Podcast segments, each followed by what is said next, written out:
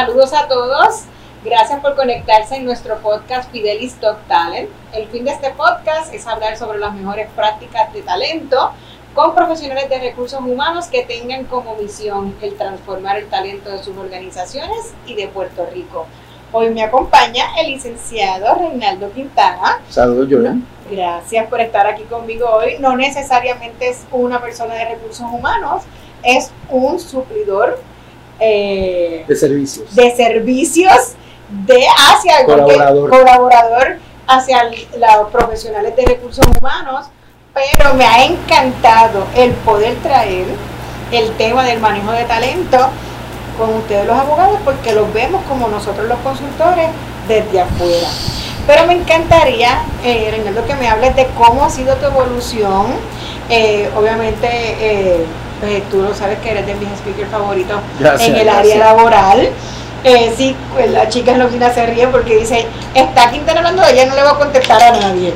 Así que, eh, y obviamente es de tu manera como lo explicas y demás, pero me encantaría que me hables de cómo tú has evolucionado en tu carrera profesional, donde has llegado a, obviamente, a estar en las plataformas de, enseñarle a otros lo que es las leyes laborales aquí en Puerto Rico.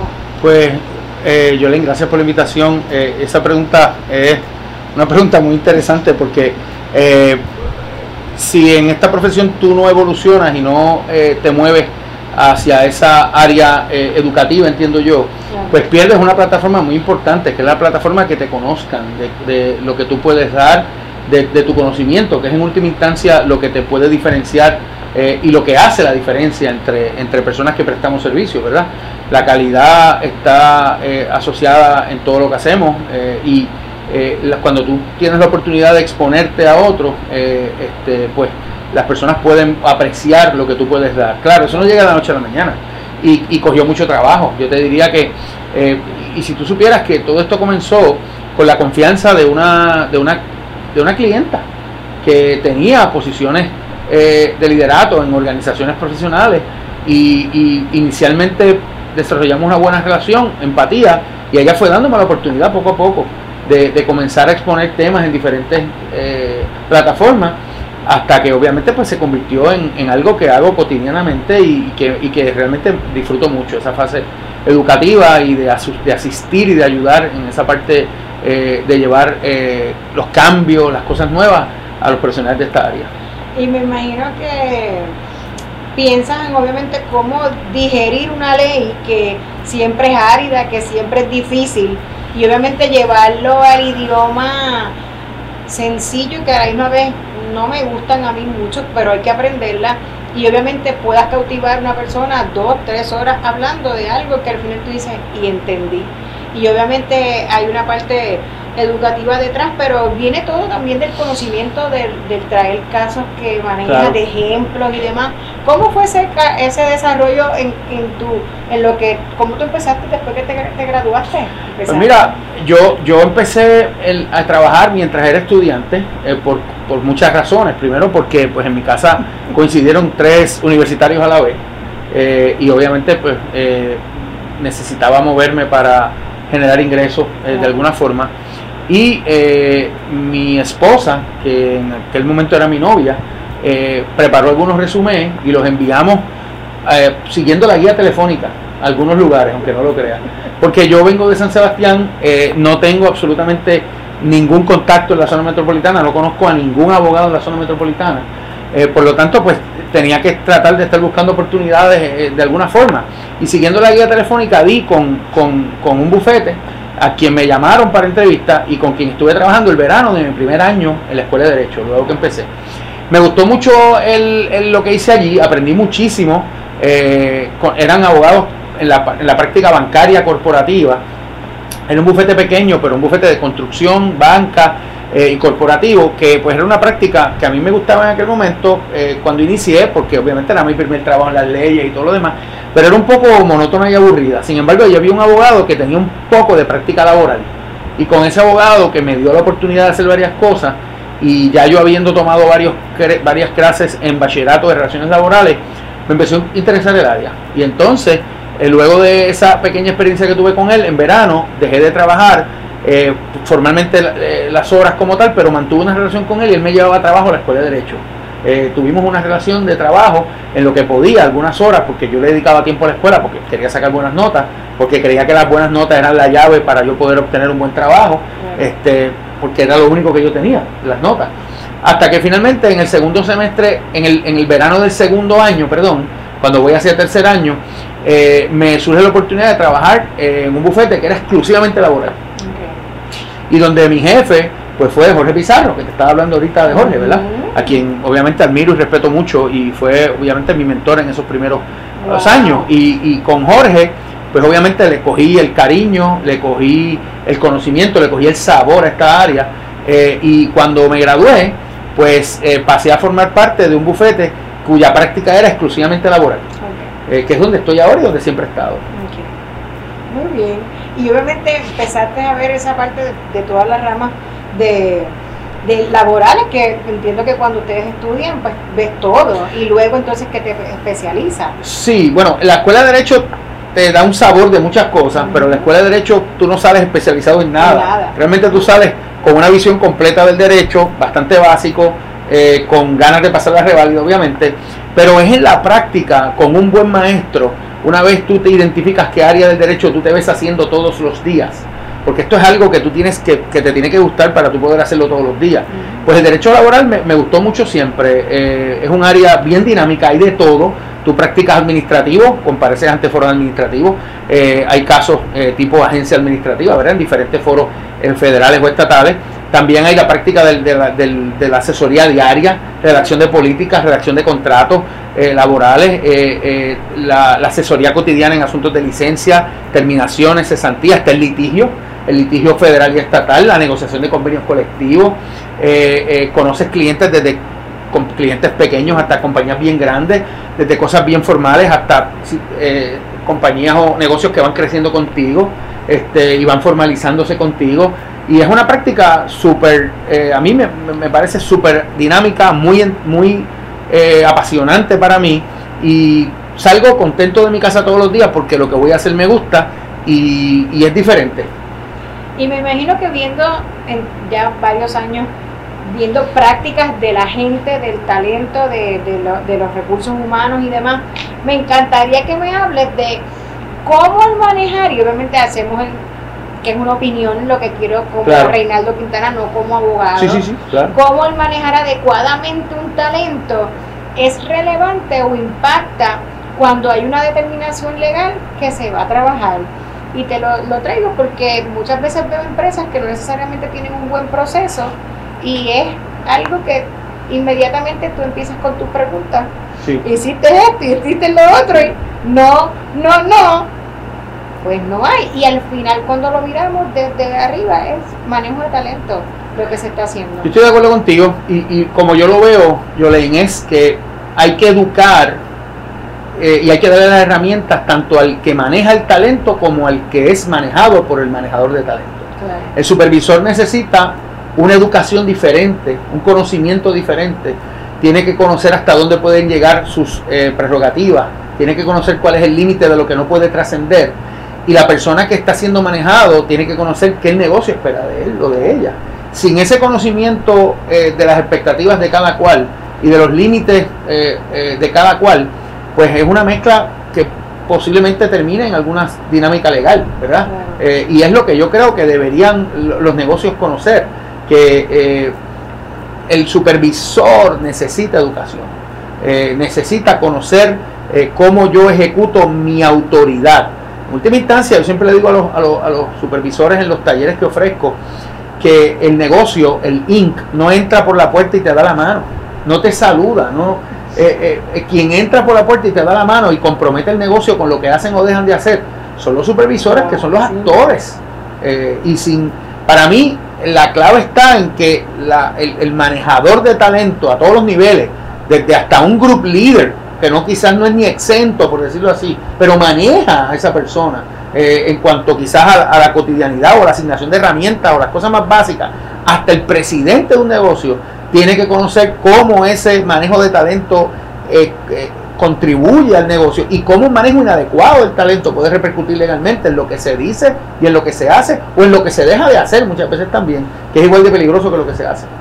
Y, básicamente cuando ve eso, eh, básicamente la línea primera donde muchas veces son promovidos y, me imagino que vas quizás a decirme que sí, porque hacía una, un buen vendedor lo hacen buen supervisor de ventas, pero no es que era un, un líder, es que porque vendía bien, lo hicieron supervisor. Y yo entiendo, eh, entiendo que por ahí es que empieza ¿verdad? ese primer reto, donde porque ejecutaba bien la tarea, lo convierten en supervisor. Y de ahí pues viene esta pregunta en, en que me puedas contar si has tenido, me imagino que sí, un momento difícil donde tú conociendo, yéndote en tu, en tu carro, contra si se hubiese manejado mejor este caso, la empresa lo hubiese ganado. ¿Te ha sucedido? Ha sucedido muchas veces. Ha sucedido muchas veces porque obviamente hay clientes que desde el principio, cuando ven que una situación es potencialmente peligrosa, empiezan a manejar el asunto contigo. Pero hay otros que no lo hacen o hay otros que llegan a tu oficina con el con el con el situación ya cuajada, como digo yo. Y, yo pienso que la clave está en saber cuándo yo voy a cambiar, cuándo yo voy a, actuar y a cambiar mi insatisfacción y el, y, el rostro que un supervisor pone cuando ve que alguien está haciendo las cosas mal. Yo tengo que tener, yo tengo que conocer como supervisor cuando esa insatisfacción yo la tengo que traducir a mis manos en el teclado eh, y la mayoría de los casos que uno puede observar, eh, y esos casos que dices tú de caramba, que hubiera sido aquí, que se hubiera hecho diferente, la mayoría de las veces la contestación es, si hubiesen documentado antes tres puntitos, esto hubiera tenido otro desenlace. Y yo pienso que los supervisores tienen que, eh, con educación, que es lo más importante, conocer cuándo es el momento idóneo para comenzar a escribir eh, cuál es el alcance de las cosas que puedo decir, eh, qué cosas no debo escribir o no debo decir, y, evitar que el empleado, como digo yo, defina mi relación con él. Eh, yo pienso que la clave está en que el supervisor, que es quien tiene autoridad, y a mí no me gusta usar ejemplos familiares porque el trabajo no es una familia, pero para hacer una analogía, ¿verdad? Es que el, el adulto en la ecuación, de quien se presume que tiene la capacidad del supervisor, y muchas veces damos eso por sentado y como bien dijiste tú, un buen empleado no hace un buen supervisor.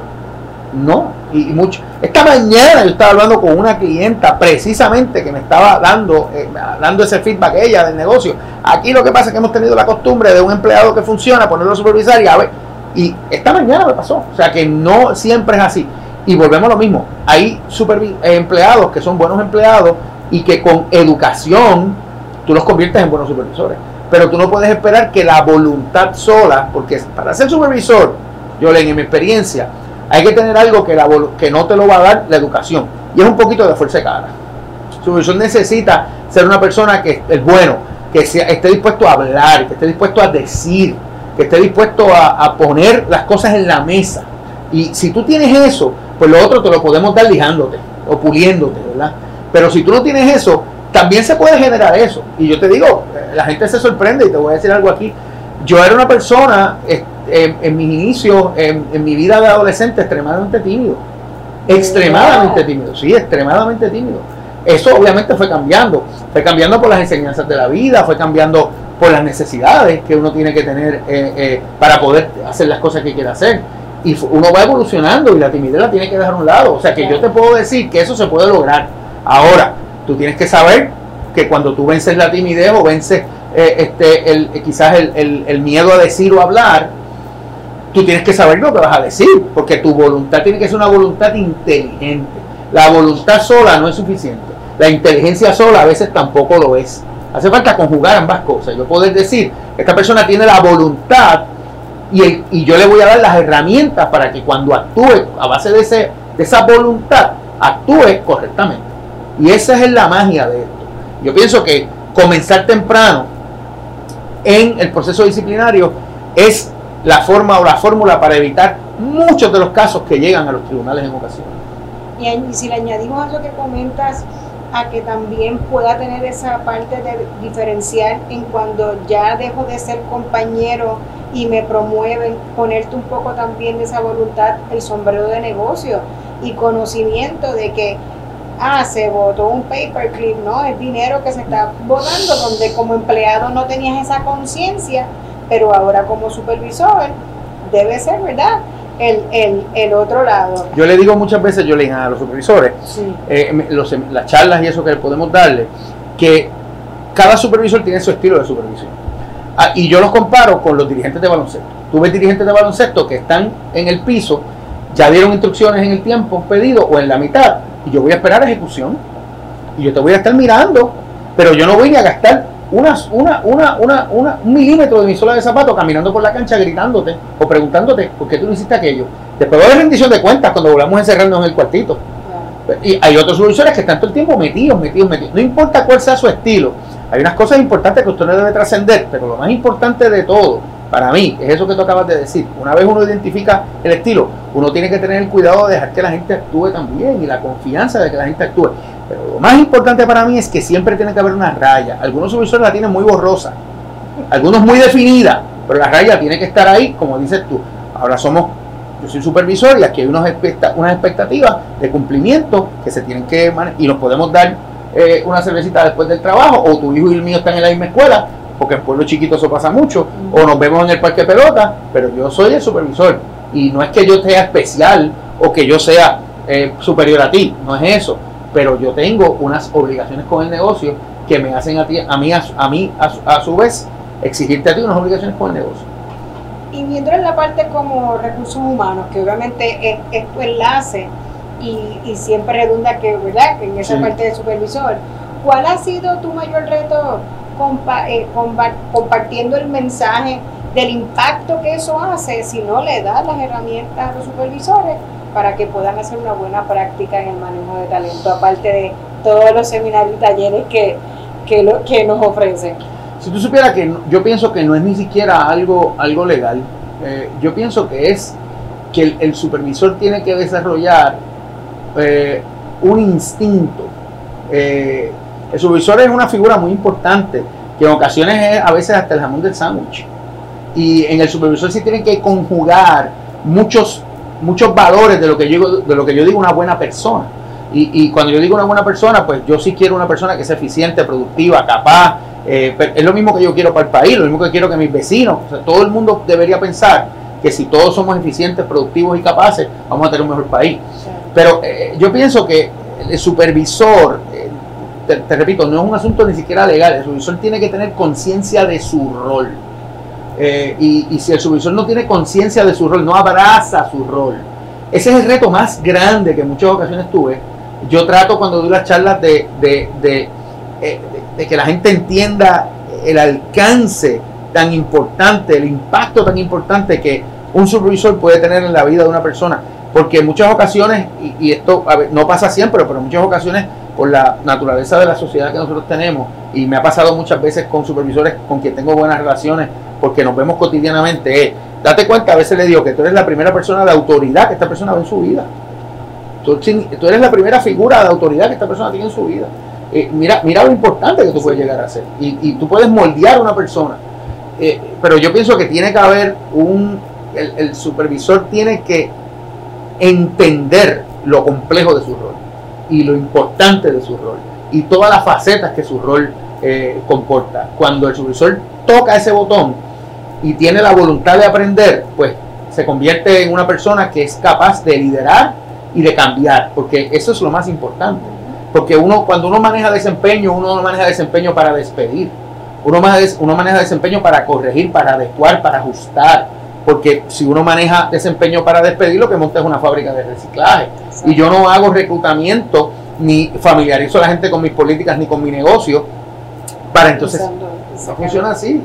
Eh, y yo pienso que esa es la, parte más importante. Y con el profesional de recursos humanos como tal, ¿ha podido, cuál ha sido esas mejores prácticas de organizaciones que tú digas que lo trabajan, está tan establecido? ¿Te ha, sí, me, ha, pasado, me ha pasado tengo ejemplos de personas que, trabajan todo puntillosamente, eh, con, mirando todos los ángulos. Sí ha pasado. Eh, yo pienso que ¿verdad? De, las personas que vienen a la mente que, que, que, son que yo admiro en, esta, en la profesión de recursos humanos, porque hay muchísimos que son admirables por todo lo que envuelven y trabajan. Yo pienso que la virtud más importante que ellos tienen es que tienen que, en mi libro, aprender a escuchar también. Eh, el, el, el, director de recursos humanos o la directora de recursos humanos tiene un rol bien particular, porque su rol es un rol de cumplimiento. Tiene que asegurarse que el negocio esté en cumplimiento. Segundo, tiene un rol, un rol de procurar. ¿De procurar por quién? Por sus empleados en cierta medida, porque sus empleados frente al negocio tienen una serie de derechos. Y en, esa, en, ese procurar, en ese procurar, yo aseguro cumplimiento también. Pero también tiene que tener un rol de gerenciar y ese rol de gerenciar, es cuando tú mezclas una persona que te exige cumplimiento, pero exige para arriba y exige para abajo. Porque en muchas ocasiones yo tengo conversaciones con directores de recursos humanos, que la conversación siempre termina. Sí, Reinaldo, yo sé, me vas a preguntar ahora qué voy a hacer con el supervisor. Sí, porque el supervisor falló y tú lo sabes. Y tú no puedes establecer un clima en que los supervisores no tengan accountability, no tengan rendición de cuentas de cuando nos fallan como supervisores también. Eh, y, y el supervisor tiene que entender que en ese sentido su inacción nos compromete y nos pone en problemas. el, para mí el director y, mi, papá tiene una definición muy particular de profesional, ¿verdad? que yo la uso mucho. Y profesional es aquel que reconoce sus limitaciones, como las tenemos todos. Porque a mí tú me llamas para preguntarme un asunto de sucesiones y no te voy a contestar porque no sé. Eh, y si el, director de recursos humanos o el director de recursos humanos sabe hasta dónde puede llegar, sabe dónde tiene que envolver a finanzas, sabe dónde, cuál tiene que traer a su jefe a la ecuación, sabe, sabe cuando tiene que buscar el profesional de, legal, ya que lo, cuando se conjugan todas esas cosas, una persona que prevé, que se adelanta al problema, que ve dónde pueden estar los hoyitos en la carretera, esa es la persona que, tú, que te hace las preguntas adecuadas, que viene preparado para la reunión. Mira, Rinaldo, yo quiero saber esto, esto, esto, esto. Esas son las personas que, que están al frente, que, que evitan reclamaciones legales, que es la parte más importante cuando tú manejas este tipo de situaciones. Y en todos estos años, ¿has tenido también de esas partes donde quizás el profesional ha empezado rookie en un rol de recursos humanos y demás, y lo llevas de la mano tú también? Sí, ha pasado muchísimo. Me gustaría que me, no, no voy a decir quién es, ¿verdad? pero, ¿cuál ha sido uno de esos casos de éxito que tienes en tu carrera? Ha pasado muchísimo, ha pasado muchísimo de, de que yo he tenido personas que la organización no tenía a nadie recursos humanos porque ya yo ya yo cumplo en enero del próximo año 25 años haciendo esto todos los días. Eh, yo, yo juramenté a los 25 años. Eh, ya yo era abogado juramentado a los 25 años. Eh, y ahora cumplo 50 en octubre y ya llevo 25 años haciendo esto todos los días. Los cumplo en enero del, del, año que viene, porque juramenté en el 96, en el 95. Y sí he visto personas que mira, necesito, esto está creciendo, esto se está complicando, tenemos que traer a alguien que nos ayude aquí. Y el crecimiento de esa persona, de, ser una, quizás a veces hasta una estudiante o una persona que estaba mayormente enfocada en el área de finanzas o haciendo nómina y va creciendo y tú ves que va interesándose y va, te estaba dando un ejemplo ahorita de una persona que terminó hasta un doctorado eh, en psicología industrial y está en una posición de liderato. Eh, es, fascinante eh, es, y, y lo mismo son personas que a pesar de que todo lo que han escalado, todo lo que han logrado, saben cómo, cómo cuándo llamar a finanzas, saben cuándo vamos a hablar con la jefa, este, porque saben cuándo, mira Rey, necesito un poco de, ayuda o de apoyo en esta área, pero es, la, es, es eh, fascinante tú formar parte de ese crecimiento eh, de, de, esos ejecutivos o ejecutivas. Y cuando empiezas, ¿cuál es la primera área que les dice esa primera zapata donde como lo ves comenzando, cuál es la médula, ¿verdad? Los, los espinas dorsales que deben de cuando de recursos humanos en una organización como las que no tienen todavía nada. Pues lo primero es cumplimiento, porque sin cumplimiento no, no hacemos mucho. Eh, tenemos que identificar qué áreas de, qué, áreas de cumplimiento eh, o en qué áreas de cumplimiento estamos atrás. Políticas básicas que la ley requiere es lo primero que tú debes sentar. Eh, manuales o instrumentos eh, para manejar el desempeño y, la, y, el talento y la expectativa. Y obviamente la lucha eterna entre las, el, concepto de supervisión está atado para mí a dos conceptos bien importantes. El primero es la expectativa. Eh, las expectativas tienen que estar claras. Y a todos los niveles, porque todos tenemos expectativas. en todos, de, de todas las personas tenemos expectativas. Esa claridad de las expectativas es lo que nos lleva a lo próximo, que es al cumplimiento y al proceso de rendición de cuentas cuando no hay cumplimiento. Este, pero la parte más importante cuando tú estás montando ese muñeco para mí es el cumplimiento. Eh, luego que tú estás en el cumplimiento, pues tienes que ver eh, qué recursos externos tú tienes. Por ejemplo, el manejo de nómina, pues lo hacemos externamente. Eh, reclutamiento, pues lo hacemos externamente. Este, o lo voy a hacer internamente, pues tengo que fortalecerme ahí. O si la nómina la voy a correr yo también, tengo que fortalecerme en esa área. Este, y vas montando tus competencias dependiendo de las necesidades del negocio. Pero yo he tenido compañías que eran, eran en una marquesina este, y hoy día tienen 200 empleados eh, y tienen eh, un andamiaje completo de recursos humanos que no existía porque lo hacía la, dueña con su esposo, que son, eran los dueños, y montaron el negocio ellos dos con tres personas más.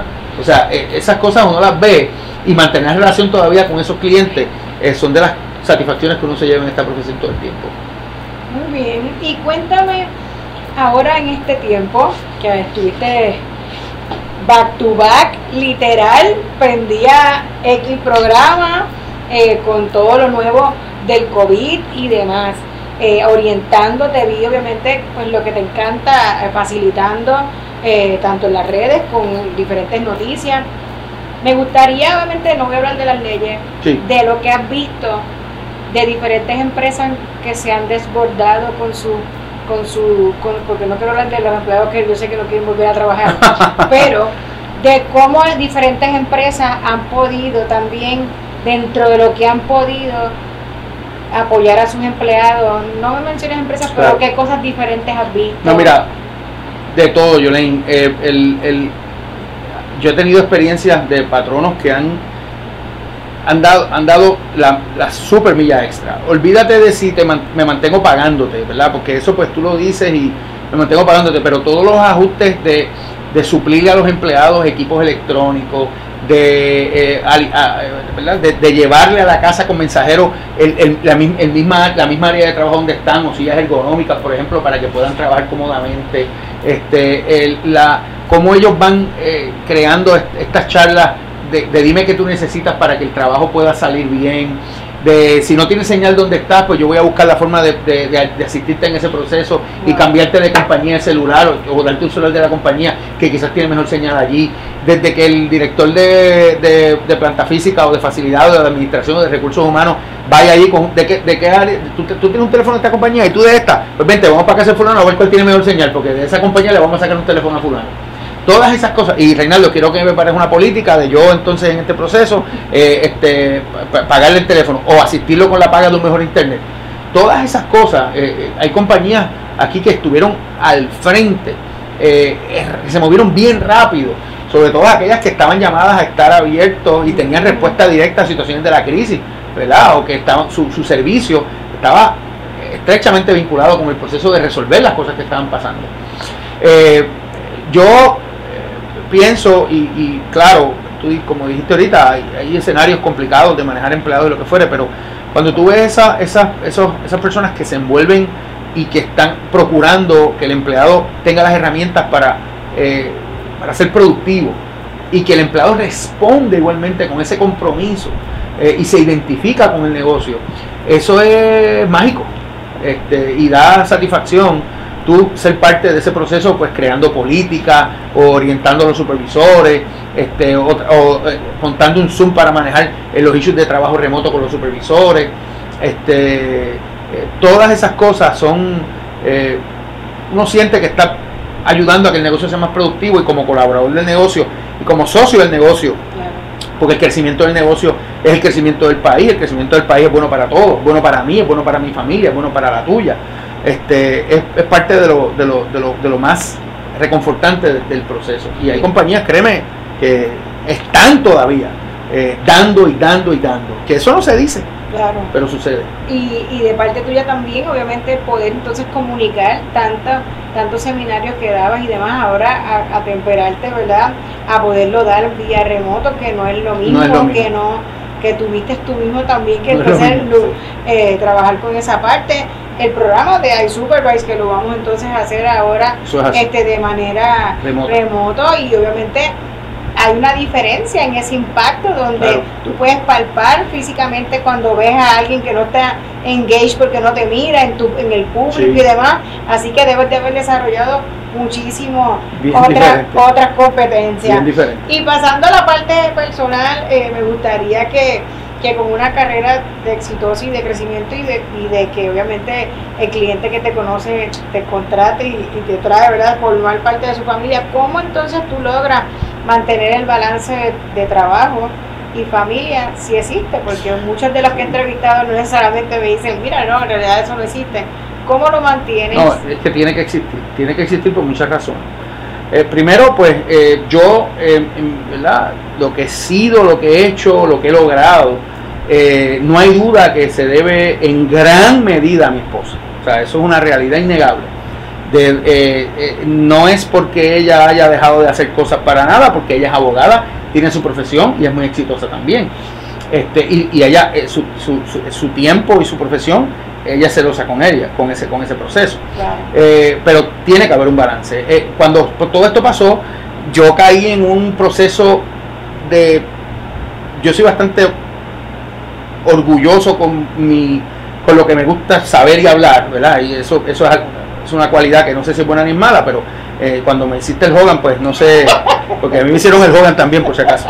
Este, este, salió que es parte, eso en caso mío es positivo.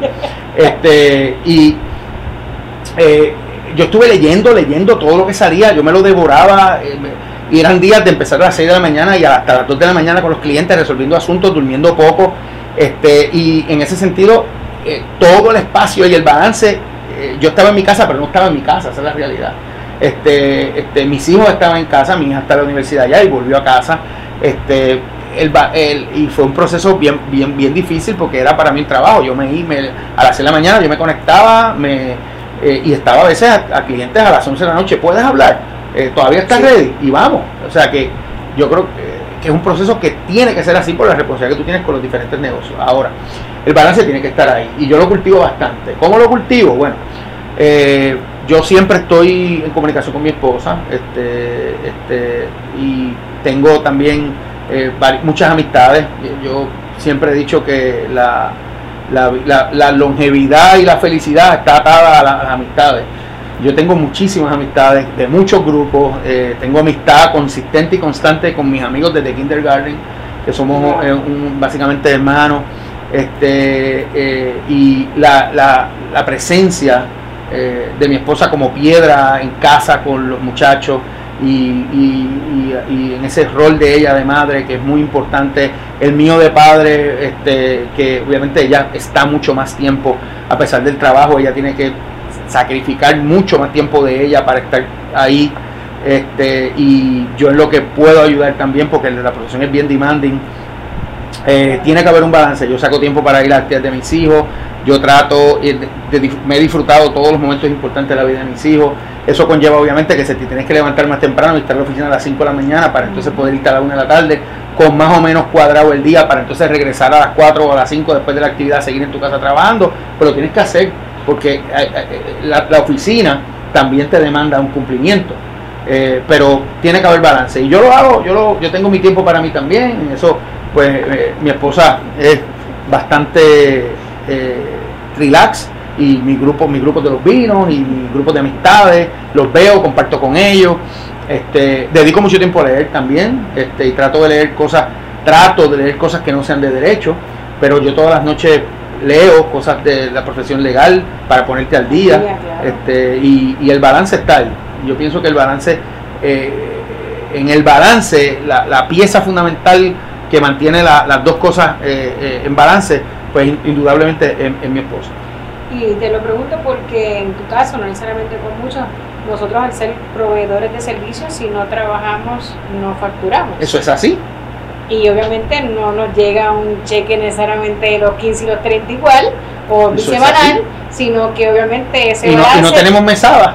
No hay mesada. Esto es tan bueno como lo que haces. Como lo que haces. y obviamente, aparte de esa pasión y el corazón y el apoyo en tu caso que tienes de tu esposa, pues obviamente se conjugan todo y tiene una vida exitosa porque hay un buen nombre, una buena facturación, unos hijos, gracias a Dios, saludables y demás.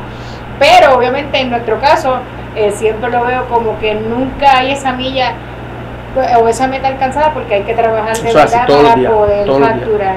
Y dentro de todo me gustaría cerrar eh, preguntándote qué significa para ti la palabra manejo de talento en una sola palabra y por qué. Para mí, manejo de talento, yo te diría que es una de las palabras que te mencioné, que es, para mí, es expectativa.